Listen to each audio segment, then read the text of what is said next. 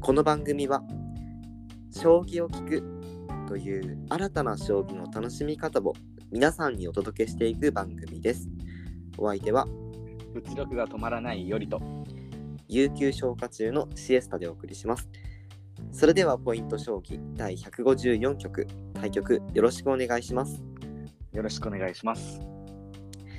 はい、はいなるほど。今、有給中なんですね。そうなんですよ。まあね、ちょっと前にもいろいろお話ししたと思うんですけど、まあ、ちょっと違うステージで、あのはいはい働いていきたいなっていうところで、一旦ね、区切りをつけたので、ちょっと自由な時間がね、1週間だけなんですけど。あるので、ちょっとこの間にいろいろしたいなと思ってて、っていう感じですね。なるほど。だから、こう、朝にね、平日の朝から今収録できてるわけですね。そう。そうそうそうそういやだからあれじゃない？そのスケジュール調整した時にさ、うん。あ来週のこの日やったら一日空いてるって言った時にさちょっとびっくりせんか？えーした。そうよね。いやいつも平日撮るなら夜みたいな。そうそうそう。だからそう。まあね。いやーお休みの期間にこんな朝早く起こしてしまって申し訳ない。ね いやでもねそう生活リズムね乱すわけにもいかない事情がねあるのでね。はいはい。1週間でね乱してまた戻す元に戻すっていうのは結構大変なんで、まあ、逆にねありがたかったかなみたいなおのもありますけどよかっそう。いやでもねやっぱいろいろ準備しなきゃいけないものとかさあとやっぱり、うんうん。その何スーツとかさそのネクタイとかもさ、はいはいはいはい。ちょっとずっと押し入れの中しまってたからさちょっといろいろね具合が悪くてね。なるほど。そう。だからまあ新しいの新調したりとかもして。まあまあ、うん、でもねそう元気いっぱい頑張れそうかなって感じですね。なるほど。うん。その新しい、うん。なんていうかな、環境、ステップに行くための準備以外に何か今回の有給でしようかなと思って。ああそうですね。ちょっといろいろあるんですけどまたちょっと次回のね、はい工場とかでねいろいろお話ししたいかなと思ってなるほど。うん。わかりました。じゃあ、楽しみに。待ってます。ハードル上げたもしかして自分で。いやーね、引き伸ばすってことは何か。ななるほどね。確かに。はい。まあそうですね。まあそんなにね時間も1週間ぐらいしかないんでまあはい23個やりたいことがあるかなってぐらいで。うん。っていう感じですね。なるほど。はいゆりくんはまた物欲なんか物いつも力という。買ってません？はい。まあ、本本なんですけどね。ああはいはいはいまあまあ、だからそんなになんか、なんだろう。無駄遣いしてるというわけではないんまあですけど。確かにねそうだねこれ、この話何回かしてると思うんだけど、うん一冊本読んだりとか、一冊論文読んだりすると、そこの後ろに参考文献があるおおはいはいよ。それ見ると、あ、これ、これも読まないと、これも読まないとみたいな。で、どんどんどんどんとこう、例えば楽天だったり、アマゾンだったり、まあ、それこそね、メルカリだったり、まあ、ネットだったり、ヤフオクだったりとか、いろいろ探すわけじゃないですか。すると、関連の書籍とかで出てくるんですよ。あしたらまだこう、止まんなくなっちゃっーて。すごいねいやいやいやいや。で、読む本が大量にまだ残ってるのによく、よく言う寸読本ってやつはいはいはいはいあれが大量にあんのに、もう、その文字通り積んであるんですよ。すごいね。どんどんとこう買っちゃって、追い読むスピードも追いつかないし、え本棚足りてます、大丈夫ですか？いや、もうね、フルパンに近くなってきた感じがあるね。またじゃあなんか。一段ぐらい残ってるかな。ああそうなんだ。でももうすぐあれだね。また作んないといけないねそしたらね。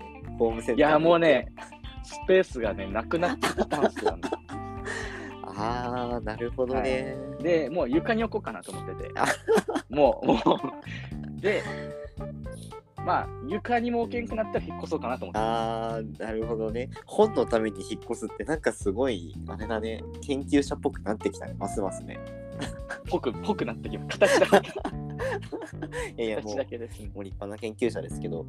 えいややいや。ないんかあれじゃないの？その大学のさ研究室とかにさなんか席を置いてるんだったら、そういうとこ置けたりとかはいしないのかな、2つあるんですよ、スペースを僕確保して持ってて、1個は、まあ、完全なる自分の部屋みたいな、部屋っていうか、まあ、スペースなんですね。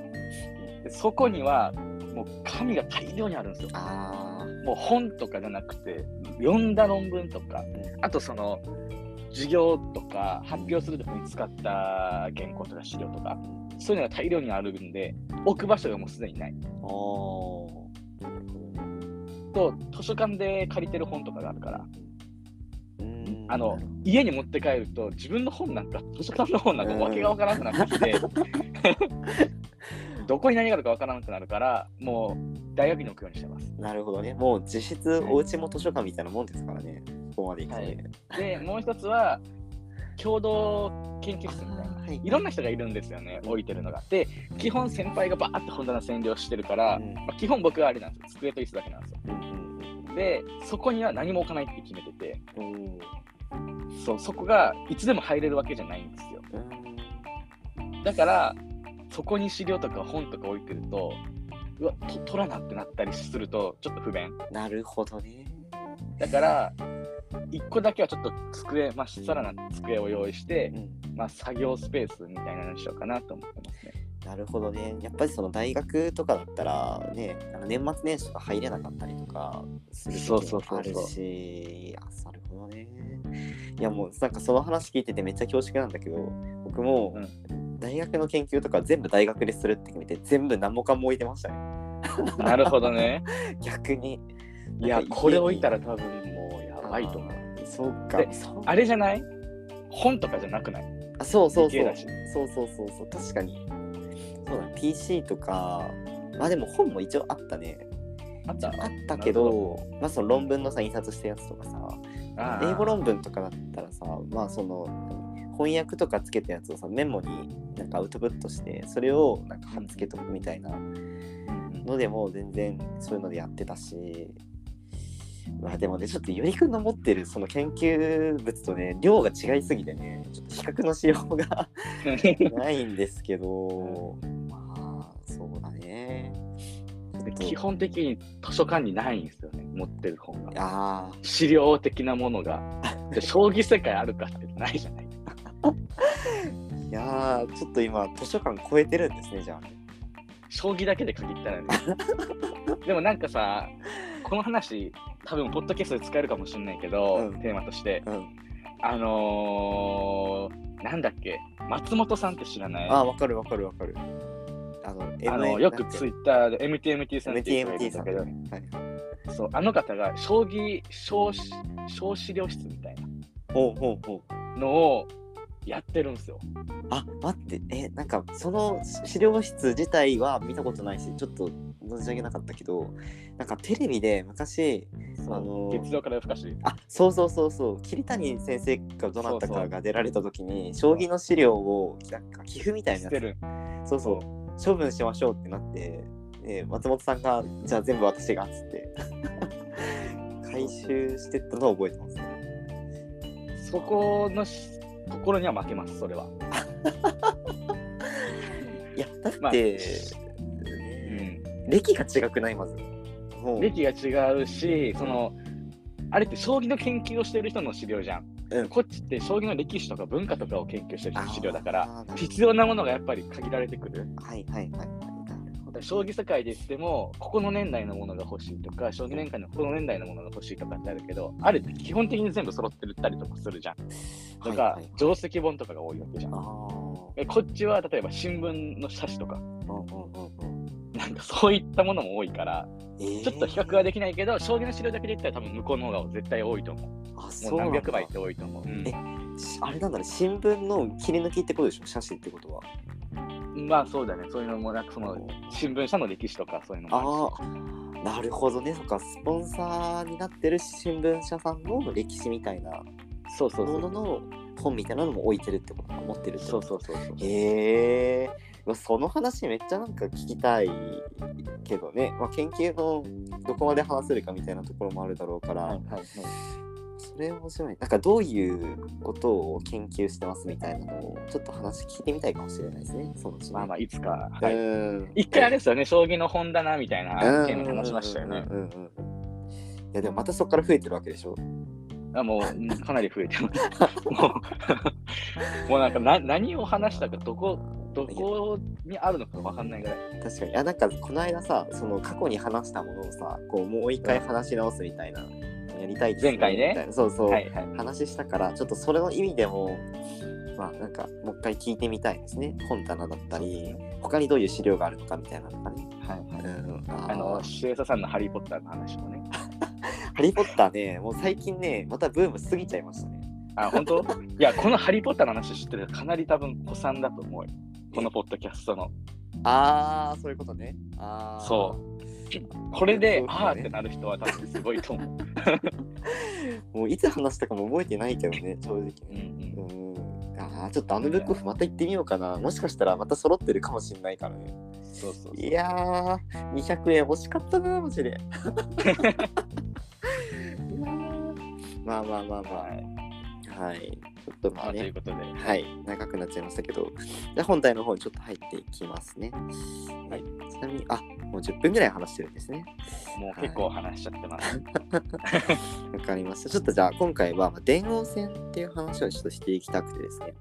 はいはい。はい。えーまあ、正式名称を、まあ、将棋電王戦、まあ、っていう記事、まあ、名前で開催されていたもので、ちょっと今は、まあ、終了してしまっていているんですけれども、もともと、あの、ドワンゴさんっていうね、まあ、あのすごい皆さんご存知のかと思いますけれども、まあ、ドワンゴさんっていう企業さんがあってでそこがまあ主催されていた、えープロ棋士とコンピューター将棋ソフトウェアの、まあ、非公式の、まあ、将棋の棋戦だったんですよね。うんうんでまあもともとドワンゴさんってあのニコニコ生放送とかねまあいろいろそういう媒体やられてたりとかもしてたので、えーまあ、映像メディアが主催する棋戦としては、まあ、初めてとうん。いうところで、まあ、すごく盛り上がってましたと。で何より一番盛り上がっていたのはこの、まあ、将将棋電王戦がねこうスタートしたのが、まあ、2010年だったんですけれども、うん。当時コンピューターと、まあ、人間ってどっちが強いの？みたいなね、まあ、それぐらいのこう黎明期だったわけなんですよね。うんうんまあ、そこから、えーまあ、どんどんどんどん将コンピューター強くなっていくわけなんですけれどもこの今の時代ってもう将棋 AI に人間を教わってるじゃないですか。うんでそこから10年前たったこの10年の間でもう人間とそのコンピューターの力関係っていうのが、まあ、まあ逆転という言い方正しいか分かんないですけどもうこう一気にコンピューター将棋の成長みたいなのをねこの10年に凝縮されてるんだっていうところが、まあ、感じられるかなっていうところでちょっと今回ご紹介していきたいと思います。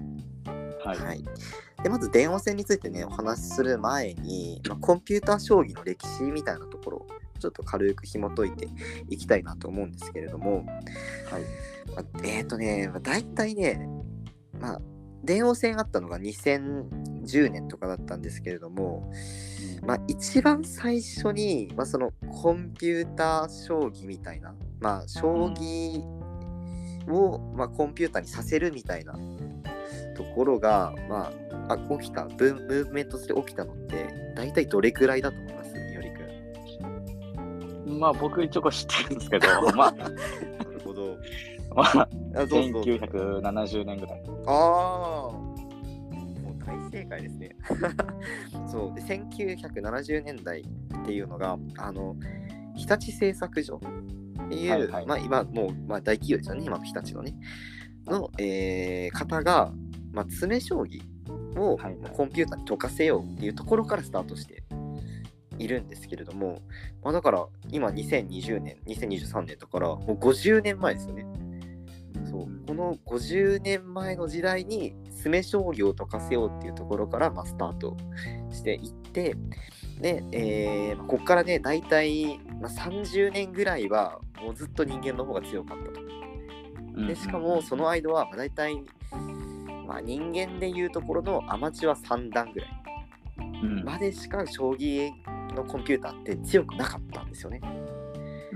ったんですけどもうこっからその2000年っていう時代から2010年までのこの10年間で一気にアマチュア三段からもうトップ棋士のレベルまでいったんですよ。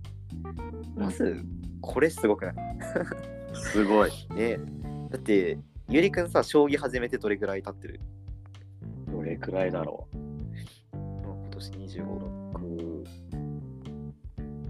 ももう十何年ぐらい。そうだよねもう10年ちょっとぐらい経ってうん。ると思うんだけどこの10年でまあまあ、ゆりくんがまあ始めた時は本当何級のレベルだったんだけどスタートラインが例えば3段とかだったとしたらこっからプロ棋士の、まあ、タイトル戦に出てくるレベルまで強くなれるかっていう話ですよねまずうんうんうんうん。それ考えたら、まあ、めちゃくちゃすごいなって思うしでそっからさらに、まあ、あの今ねもうすごい藤井聡太先生とか、まあ、すごいたくさん強い先生いますけれどもその先生たちをもう大幅に置いていくようなそっから先の10年で、逆に藤井先生に教えるみたいなレベルまでいっちゃう神様みたいな存在になっちゃう。っていうこの将棋コンピューターのもう何ですかね指数関数的なもう何強さの右肩上がりのさこのグラフの上がり具合がさ真上に伸びてるぐらい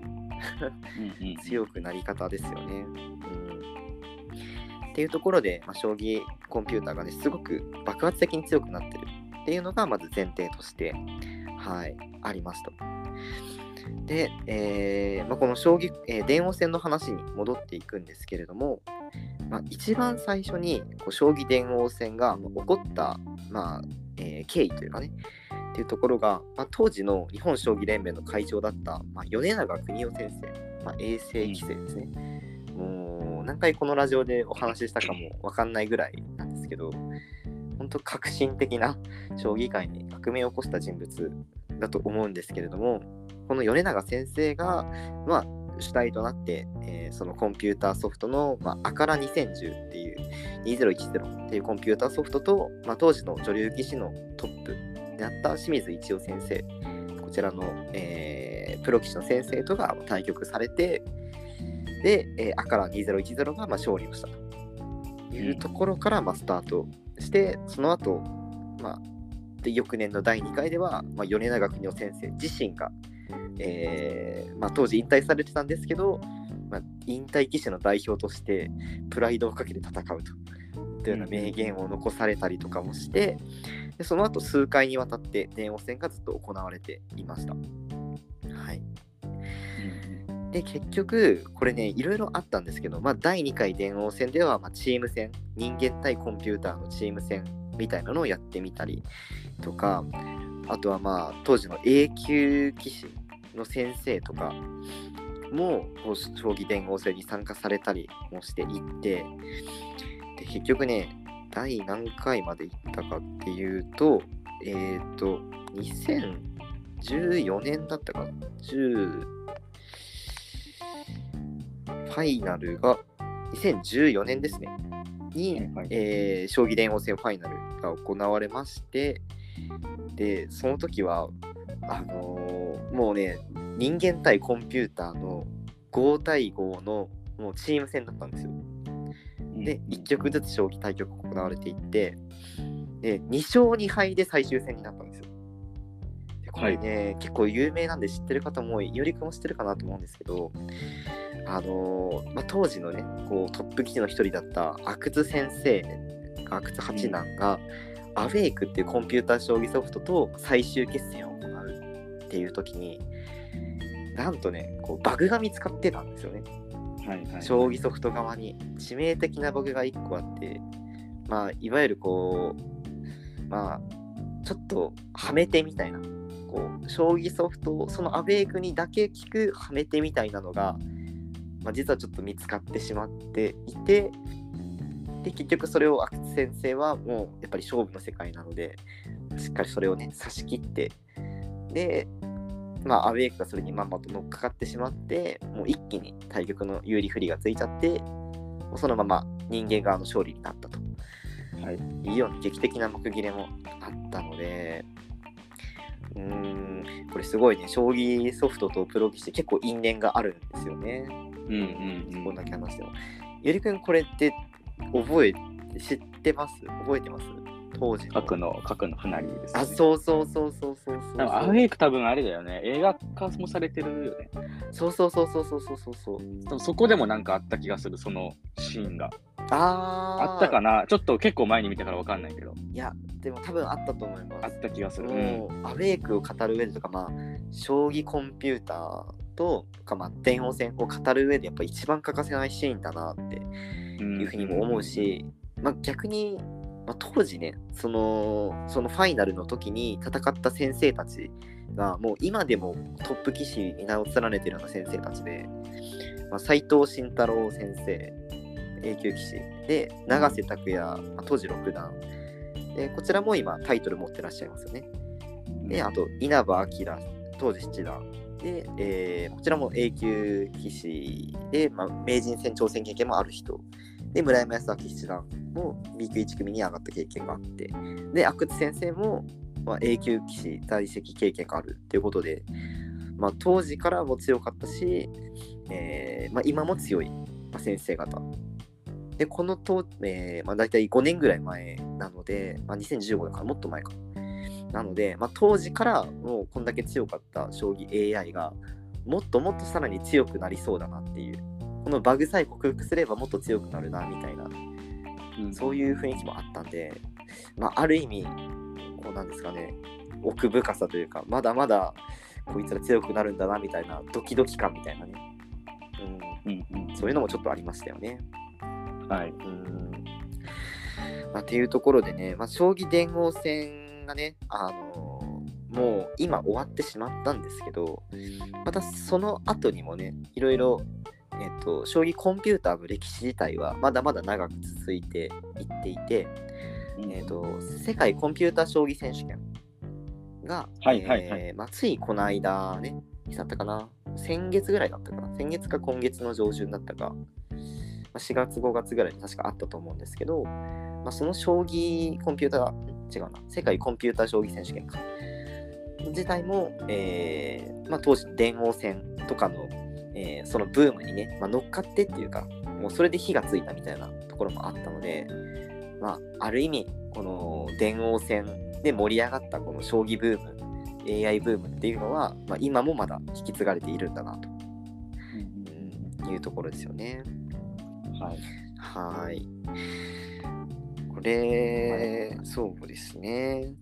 まあ、引き継がれてるって言うとあれですよね。米長先生が勝つっていうその意思みたいなのをやっぱりその後こうプロ棋士の先生方が引き継いでってこう確かに確かに。何としても勝つぞっていうプロ棋士の意地じゃないですけどそうですね。みたいなものを見れますね。そう。やっぱりでもそこもさやっぱり逆にコンピュータ将棋作る人たち側のこうなんていうかプライドみたいなのもちょっとあるじゃない。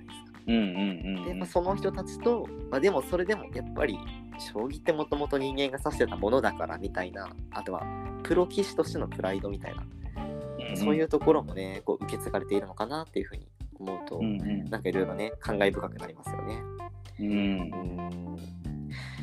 ん。はい。ということでねちょっと足早になっちゃいましたけどまた将棋電王戦っていうところから、まあ、将棋コンピューターの話だったりとか、あとまあね、えー、まあこれからプライドみたいなところのね、お話もちょっとさせていただきましたけれども、はい。じゃあ次回、どういったお話をしていきましょうか？なるほど。何をいきましょうか。そうですね。じゃあ次回は、ちょっと待ってね。ちょっとね、メモ見ます。なるほど、タイトルだけ決めてたんですよ。そう、次話したいことだけ決めてて。えー、次ね、あのー、なんかね、イオニくんがやっぱりすごいいろんな日本全国一周した時に、はいはいはい、まあ、天童の方とかに行ったりとか、あのーはい、まあ、逆に宮崎だとね、その、あの、あやの将棋盤とかね、まあ、いろいろ見てこられたと思うんですよ。で、まあ、そんな中で僕、将棋道具って、すごいみんなイメージする形ってやっぱあると思うんですよね。例えば将棋の駒五角形とかあと将棋盤の足つきの将棋盤のあの足のところになんかすごいちょっと彫刻じゃないけど彫ってあるじゃないですか、ちょっと施されててああいうのってなんか意味があるのかなと思って。で今回ちょっといろいろ調べてきたので、まあ、よりくんも結構随分知ってるところあると思うんで、補足してもらいながら、教えてもらいながら、いろいろお話をしていきたいなというふうに思ってます。はい。はい。それでは次回は、えー将棋道具の形についてというテーマでお話をしていきたいと思います。はい。それでは、ポイント将棋第154局対局終わりたいと思います。ありがとうございました。ありがとうございました。